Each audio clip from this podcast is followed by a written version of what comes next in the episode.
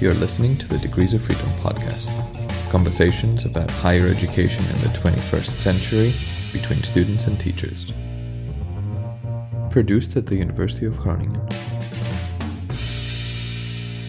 Hello and welcome to the third episode of Degrees of Freedom. My name is Tassos Sarampalis and I'm a teacher in the psychology department in Groningen. My name is Sally Ainsworth and I'm a student assistant here at our faculty. And today we're talking about engagement. Engagement in education, engagement in higher education in particular.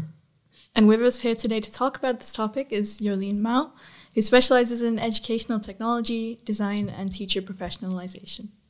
Welcome, Jolien. Thank you.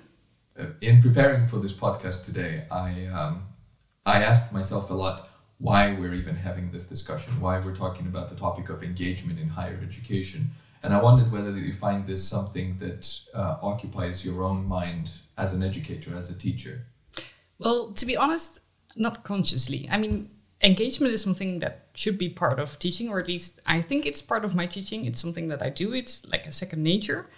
And of course, I try to engage my students either with materials or having them um, interact with each other or with me or whatever I do. I don't know. It's it's something that is already there, at least for me.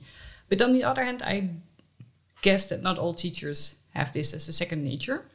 Um, but engagement is something that I find very important if you talk about academic um, functions or, or jobs later on. Then being engaged, being able to interact with the materials that come on your way, I think that's really important that you can relate aspects or um, make inferences or interact with each other. Yeah, so I do find it really important, but it's not something that I purposefully plan or anything. Sally, as a student, is this a matter that you spend a lot of time thinking about? Again, not consciously, but I, I have noticed that it varies a lot from course to course. I think as a student, it really depends on how you learn. For example, some courses are very well suited to people who learn by doing or people who learn by observing. And how, how much you're engaged with that course will depend on the material, but also the course design. Yeah, but on the other hand, is it really that if you're more like a observant uh, student that you're not engaged?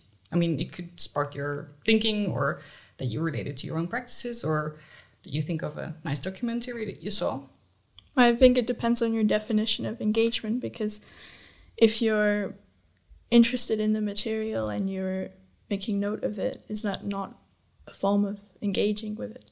Yeah, sure it is. I think, I, yeah, I mean, I don't want to go into definitions, but it's about affective or uh, mental or even behavioral activation or uh, engagement with materials or whatever your uh, thinking processes are.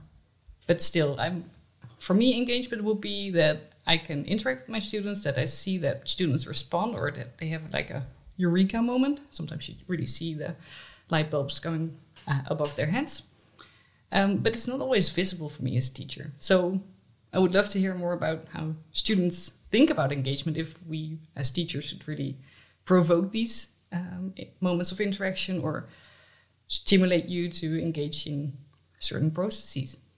Well, I think engagement in general is not always visible. It mm.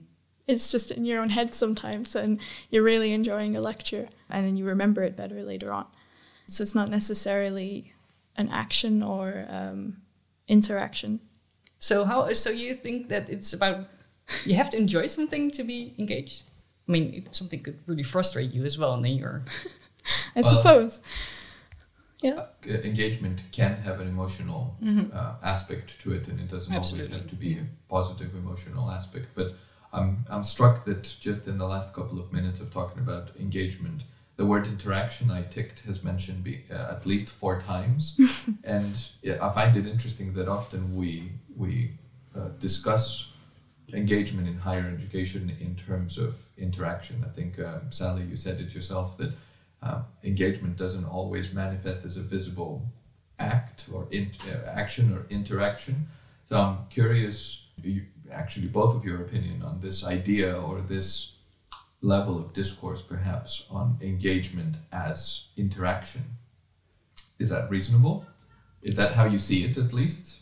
From my point of view, yeah, because well, at least for me, interaction is not something that is purely based on communicative functioning with verbal interactions or speaking out your ideas, but it's also how you interact with the material. So if you would read, um, that you would underscore a paragraph or make notes. So it's also interacting with your learning process. Why would you underscore a paragraph? Let's go with uh, a basic question. If this is your way of learning for an exam, I mean, I don't say that this is the way, but it could be the way that you are interacting with the materials. You're trying to focus on the main ideas or emphasizing things that you did not know before or that you think that might be a good question that will be asked on your exam. I mean, it's one example of interacting with a material that's not per se um, with a verbal compound.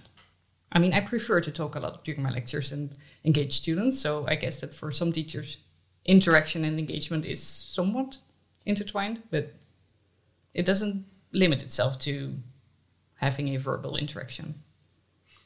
Yeah, I agree with the broader definition of interaction as in terms of with material as well. It's not always about um, interacting with other people per se. Or maybe listening to other people having a discussion. It could also spark yourself in your thinking. Um, Yeah. yeah. In all of this, I'm still struck by the question of why we're even having a discussion about student engagement or engagement, because it's not just about student engagement in higher education.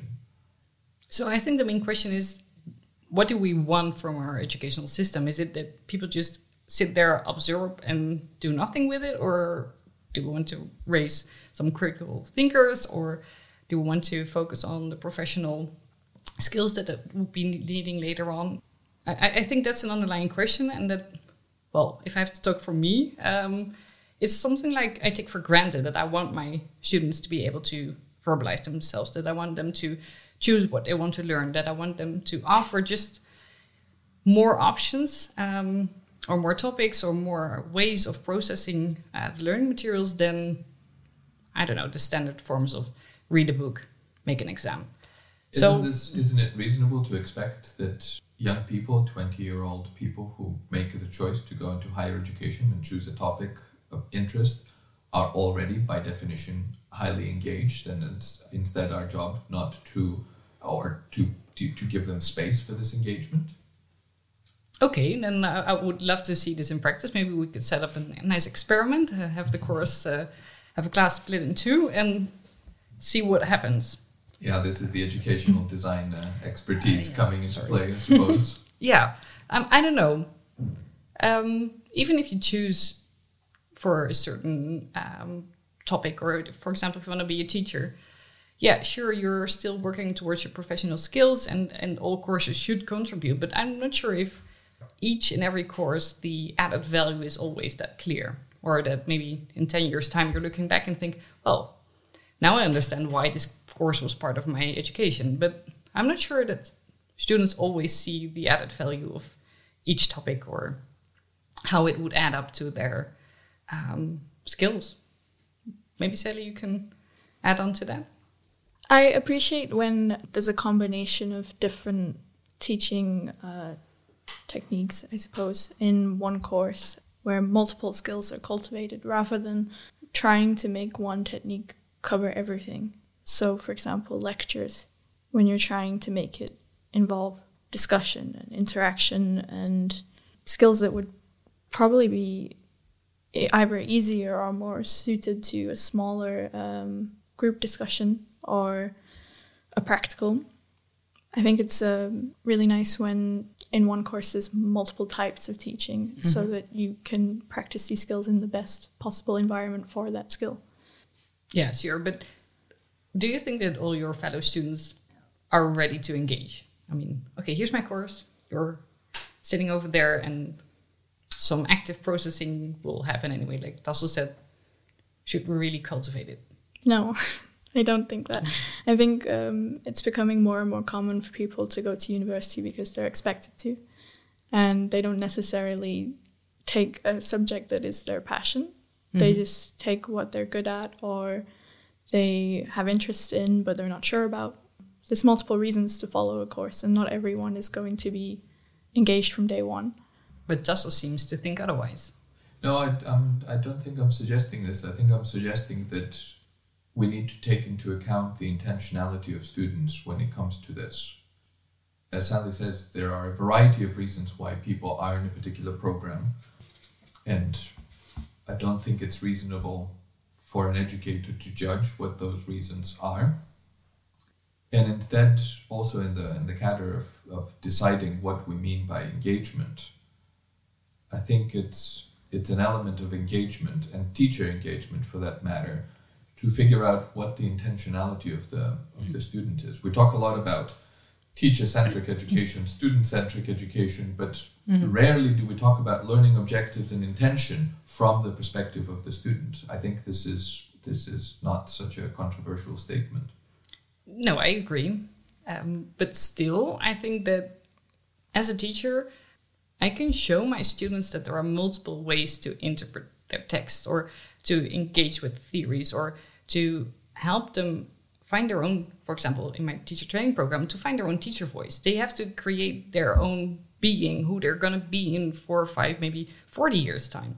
So I just want to spark some um, maybe contrasting ideas or, or bring in some discussion points that I purposefully choose to um, say something that I really don't mean even, but I just want to, you know, get them to react and to consider why I'm saying things, just to um, get their line of reasoning uh, to make it more visible or to explicate it to their peers. And I think that if I would just stand there and talk about the content, some students might take that extra step to see how that would relate to their own learning or their own teaching or who they want to be. But I'm not sure if that would happen for each and every student. Uh, okay, still, if I would ask these questions, there's always a small group of students who do not interact or do not engage. Maybe that's difficult for me as a teacher to accept sometimes, but I just have to accept that. I mean, it's also about autonomy, and students do not need to engage because I just like to do that. Well, maybe um, not uh, interacting isn't lack of engagement. Maybe this is also the message here. Mm-hmm. Maybe they are engaging, but just yeah. not in the way that we expect or uh, we anticipate that they might in this particular case. I'm curious also in this, uh, there's a reason why um, you are the, the guest in this podcast, and it's because mm-hmm. I, I know also because you were the I suppose, my teacher in the professional learning community on student engagement and interaction or engagement and interaction in uh, higher education. Mm-hmm.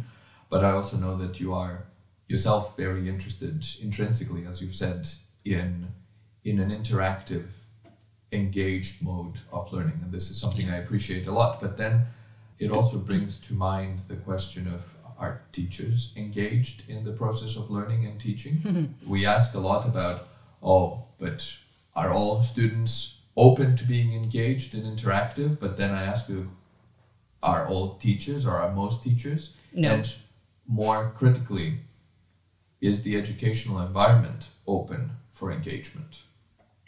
I mean, the, these are two kind of different questions. No, I, I don't think that each and every teacher is willing to also take the extra mile. So, for example, I find the social uh, engagement with my students or more affective engagement really important. So, if my students come in for my lecture, I tend to listen in. What are they thinking about? Are they discussing their internships? Um, are they talking about the content? So, I kind of observe, listen in, start engaging with them already, and try to uh, come back to these topics of discussion during my lecture. Um, but I also try to be a person. I don't want to be a teacher, just being an orator or anything. I want to be a real person. So every teacher behavior that I model, they could bring into practice as well.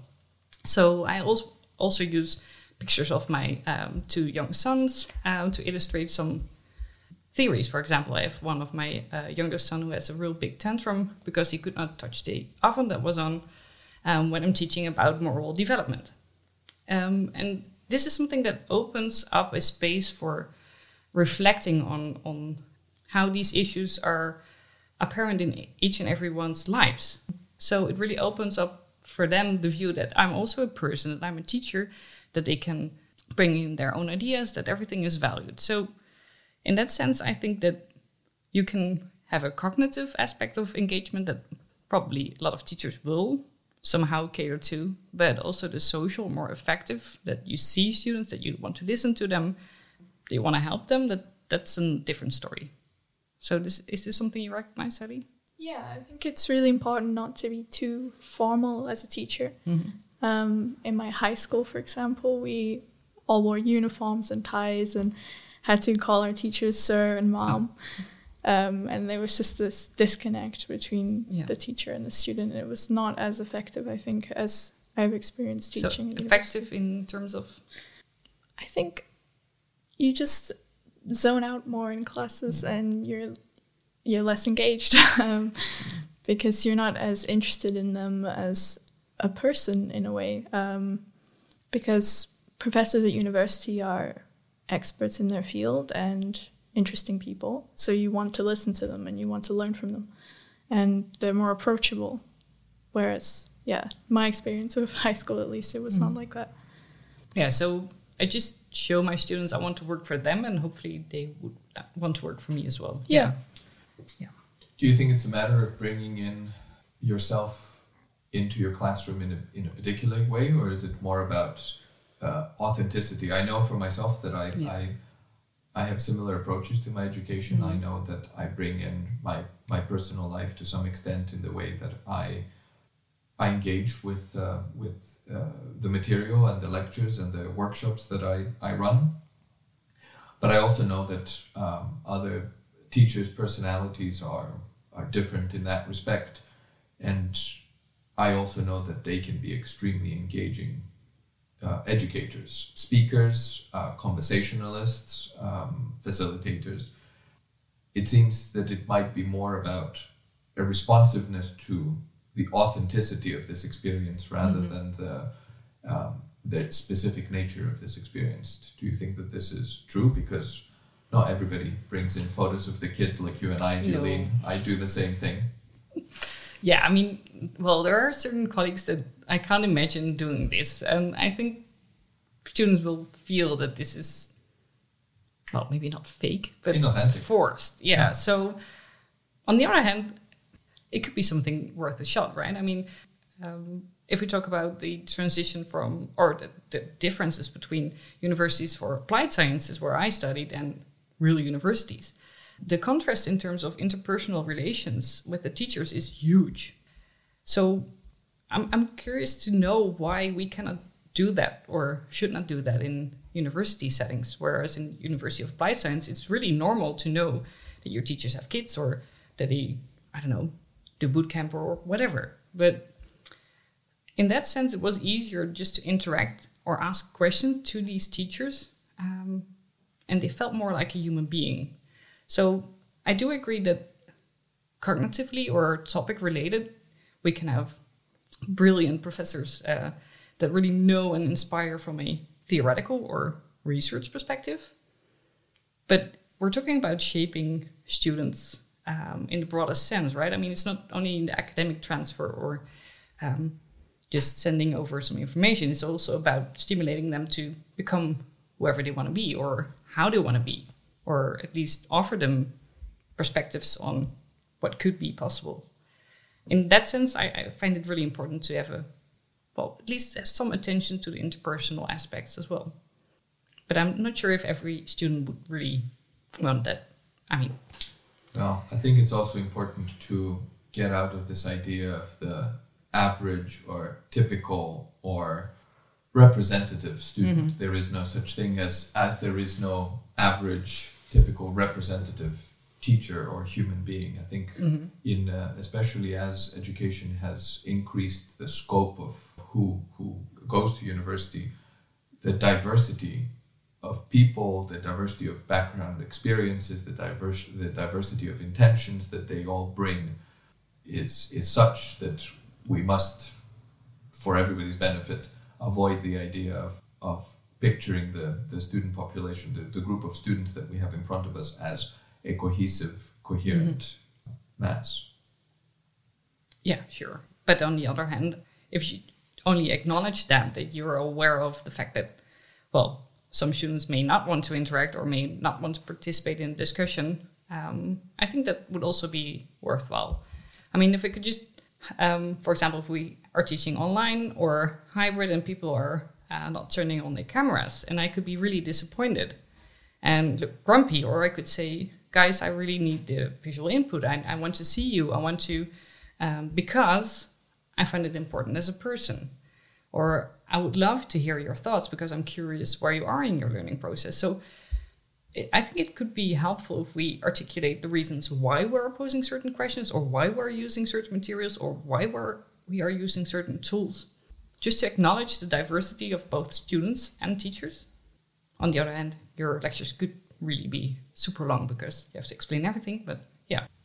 Have you found that the discussion of engagement and interaction has been particularly important and um, uh, sharp in the last couple of years when um, the, edu- the, higher education and uh, all modes of education have shifted to either fully online or a hybrid mode of teaching?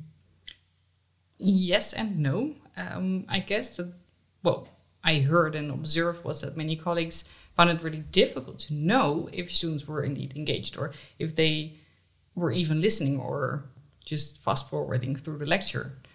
So, I, for example, if I teach, then it could be that I'm trying to emphasize a certain concept or pinpoint something. And well, if you're rewatching a lecture, you can fast forward and skip over that part. So, I think that many lecturers were wondering about how engaged are my students? Do they participate? How are they well engaged or active? Or how do they participate? Or what do they do when they're at home? So it was more like a black box, and you just hope that things work out. But the feedback was minimal.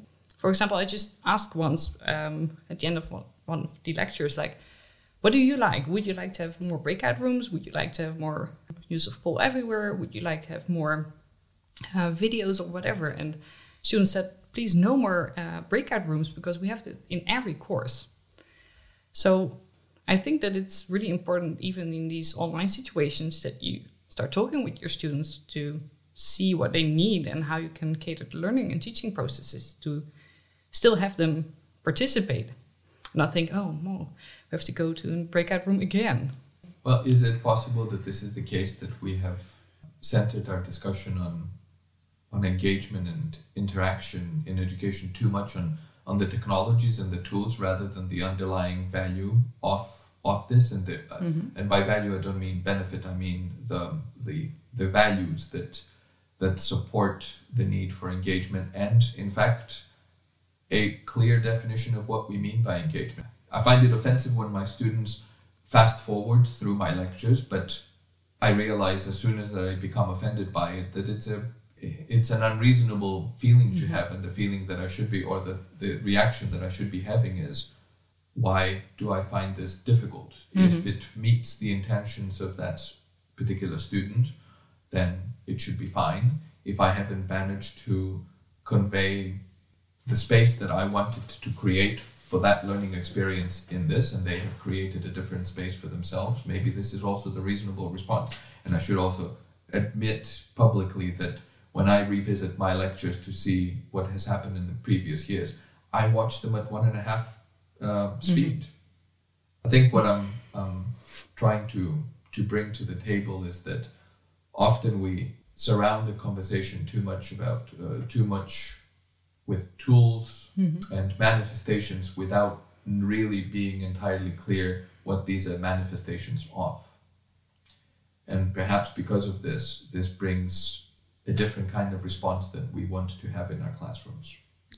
Yeah, I can imagine that for many courses this is indeed the case. But um, for me, I, for example, I, I, like to use a story arc. So at the beginning of my lecture, I ask certain questions. I note down either mentally or really on paper students' responses. And throughout the lecture, at different points in time, I refer back to these um, answers. Or I let students respond to each other and use these differing answers throughout the lecture just to make a point out of something. So, in that sense, the, the main issue for me of going online and having everything recorded would be that at least I like to think it's a purposefully crafted story arc with a beginning with a you know here's the main theories here are the materials here's some application here's some reflection going on and it all ties up and even between lectures so in the third lecture, I'm still referring back to the first lecture. I use the same examples, I use the same um, answers that students gave. So, for example, one of my students said, Yeah, we like social constructivist learning. So, last lecture, I just tried to learn all the names of my students. And they were they were responding like, Oh, you really listen to us. So, okay, now I know why this is important that you, for example, know all the names because you told me this and this and this. So, I, I think that when you focus too much on tools, yeah, then you're not really thinking about your storyline from A to Z. But I'm not sure if each and every teacher is aware of, of these principles or does that. Yeah, I actually made a note before the podcast of all the things I personally found engaging in my lectures, and I uh, made a note of creating a narrative because I do remember lectures even from my first year where that was the case.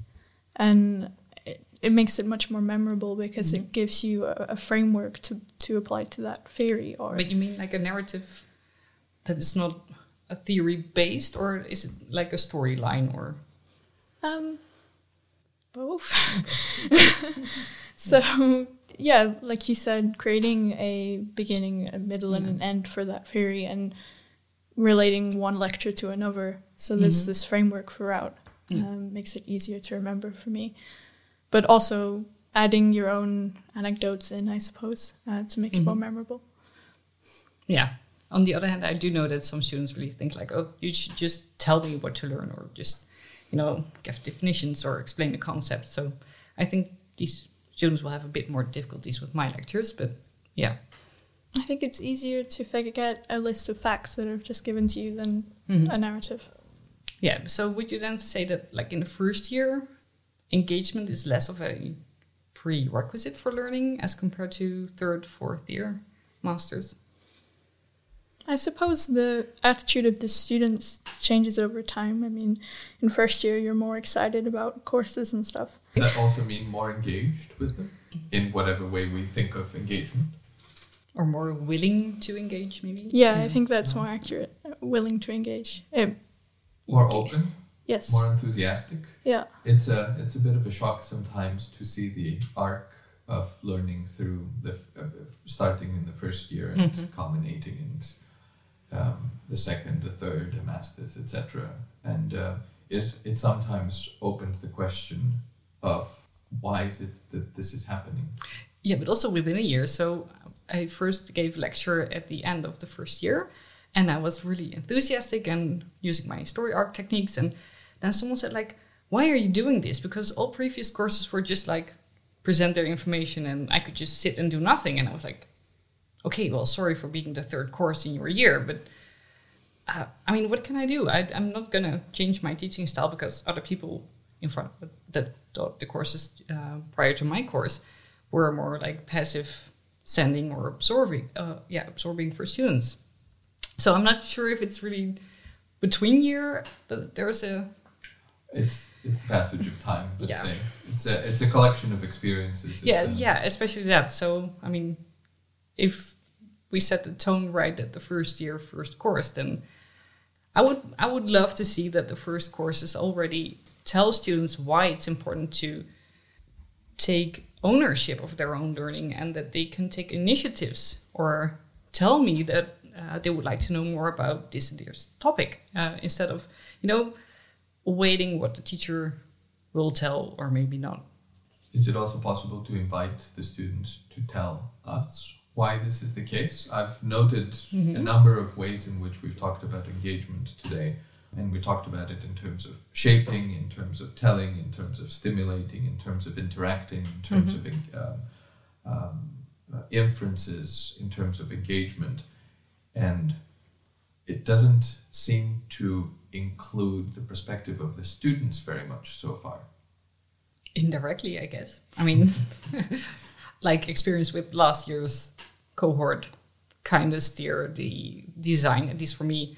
I know what more or less worked or did not. On the other hand, I think it's also a bit more implicit that you do get signals back from students. So when everyone starts yawning, then I know it's time to do something more activating or have a break or just tell them like okay observe these behaviors this is not something that I particularly like, or is it something that I should change? Uh, should, do you need a break? So I think it's more implicit or retrospective. Sally, have you found that there was enough space for your voice to shape the way your learning has been taking place while doing your studies? I mean, we always have the end of course evaluation, but that's basically the only time we're asked of our opinion, and nothing really comes back to us from that. They'll generally mention if it was a good or a bad evaluation. But, but again, this is about the quality of the teaching rather than the experience of your own learning, if you see what I mean. Mm. I find it interesting to Mm. to see how often these discussions about higher education um, forget the intimacy between the roles of the teacher and the learner as being um, as being essentially two sides of the same coin, as being a partnership through this journey, and perhaps we take up too much ownership as teachers and not make enough space for the ownership. Okay, but this is also something that the Dutch educational system is really great at. I mean, even in primary education, we teach and you get feedback from your students. You see them, you know how they respond, you know how they progress. But we do not ask our primary school or secondary school kids to give live feedback on and be a co-partner or, or co-create the course. You have the end goals, you need to reach them, um, and you trust that the teacher knows best how to get there. Right? I mean, I, I guess that we're not used to. Maybe the Dutch people know how to criticize or how to speak up, but it's more like implicit that you do not interfere or it's not your role. Maybe I don't know how to change that. It, I mean, I think it would be really valuable to, just to start your course or um, maybe already start talking with the first year students now that I will have in the second year. Like, okay, these are the topics. This will uh, be the points of discussion. How do you want to go in this course? I mean, do you want to have caseworks or just plain theory transmission? What do you want? So does that mean there's already a certain degree of tension between the higher education model that we're operating in, the structures that we're in, and this desire for engagement? Is this what you're saying? If you think that student participation already from lecture one is a prerequisite in determining how you're going to shape or create opportunities to engage, then yes. But it's not different from primary or secondary education. Sally, you talked about your engagement in your own program as also consisting of giving evaluations to courses or giving um, your perspective of your experiences through courses. But I'm also wondering how your own relationship to your intentions and to your participation with with shaping your own learning objectives, making your own decisions about how and to what extent and in what manner to engage engage with this with this journey, and this path that you're taking through education. I think over time I realized the skills that I was learning from particular courses rather than just the knowledge. And I wanted to identify my own weaknesses and work on them. So, for example, I volunteered to start this podcast and work on my own public speaking uh, insecurities because I noticed that that was something I always struggled with. And I think that that is just something in the long term that you take with you after university, and it's really important. So it's also about the opportunities to engage with your own shaping or your own development. So it's not just the, the theoretical courses or the practical or uh, statistical ways of reasoning or thinking, but it's I, I think higher education is more than just that. It's also about offering you opportunities to engage in your own development. But to what extent should I, as a teacher, or how can I contribute to that? Should I, well, maybe mingle with these kinds of developmental processes? I think it relates back to what you were saying earlier, is when um, students don't always realize the purpose of a particular Mm-hmm. aspect of a course because it's a long term benefit. It's something that will happen over time and um, can often lead to personal development. I think if you emphasize it too much, it becomes forced. Yeah. In a way, I think that is mostly up to the students themselves. You cannot force them to develop themselves. But if they are engaged in the material and they enjoy the course, I think it will come naturally with it. Mm-hmm. Do you also think that we as lecturers or maybe as a faculty should help students to engage in feeling part of an academic community or to your attitudes or your motivations, for example, towards sustainability or these kinds of issues? Yeah, definitely. I, I think the way I approached learning at the point where I felt like I was part of a community was very different than later on during the pandemic, where it was much harder to feel like part of a community. And mm-hmm. So it seems that we're um, all three of us are finding um, common ground in talking about engagement, not as a set of tools or techniques or methods of um, as is um, often talked about as activating students, but rather about creating the right kind of space and the right kind of stimuli for everybody, for teachers and for students to to engage with the process of learning, with uh, personal development, with intellectual development, emotional, civil development, and really finding a path through this educational course, if you like. Yeah, it's not about having the right buttons there and just pushing them at times, but just accepting maybe also as a teacher that sometimes the right button, at least you think it's the right button, doesn't work, and that you start exploring why it didn't work. So what does this student or do these students need? How can I change my teaching? How can I accommodate their learning? I, I, at least such a more reflexive and reciprocal way of teaching would allow for that. Yeah. I think this is a beautiful place to to end this episode as well. Jolien, thank you very much for joining us today. It's been a great uh, opportunity for us to discuss these with you. Yeah, thanks for having me here. It's uh, also exciting for me, also an opportunity for me to learn how these things work as well. Yeah. Thank you very much. This podcast was a production of the University of Groningen.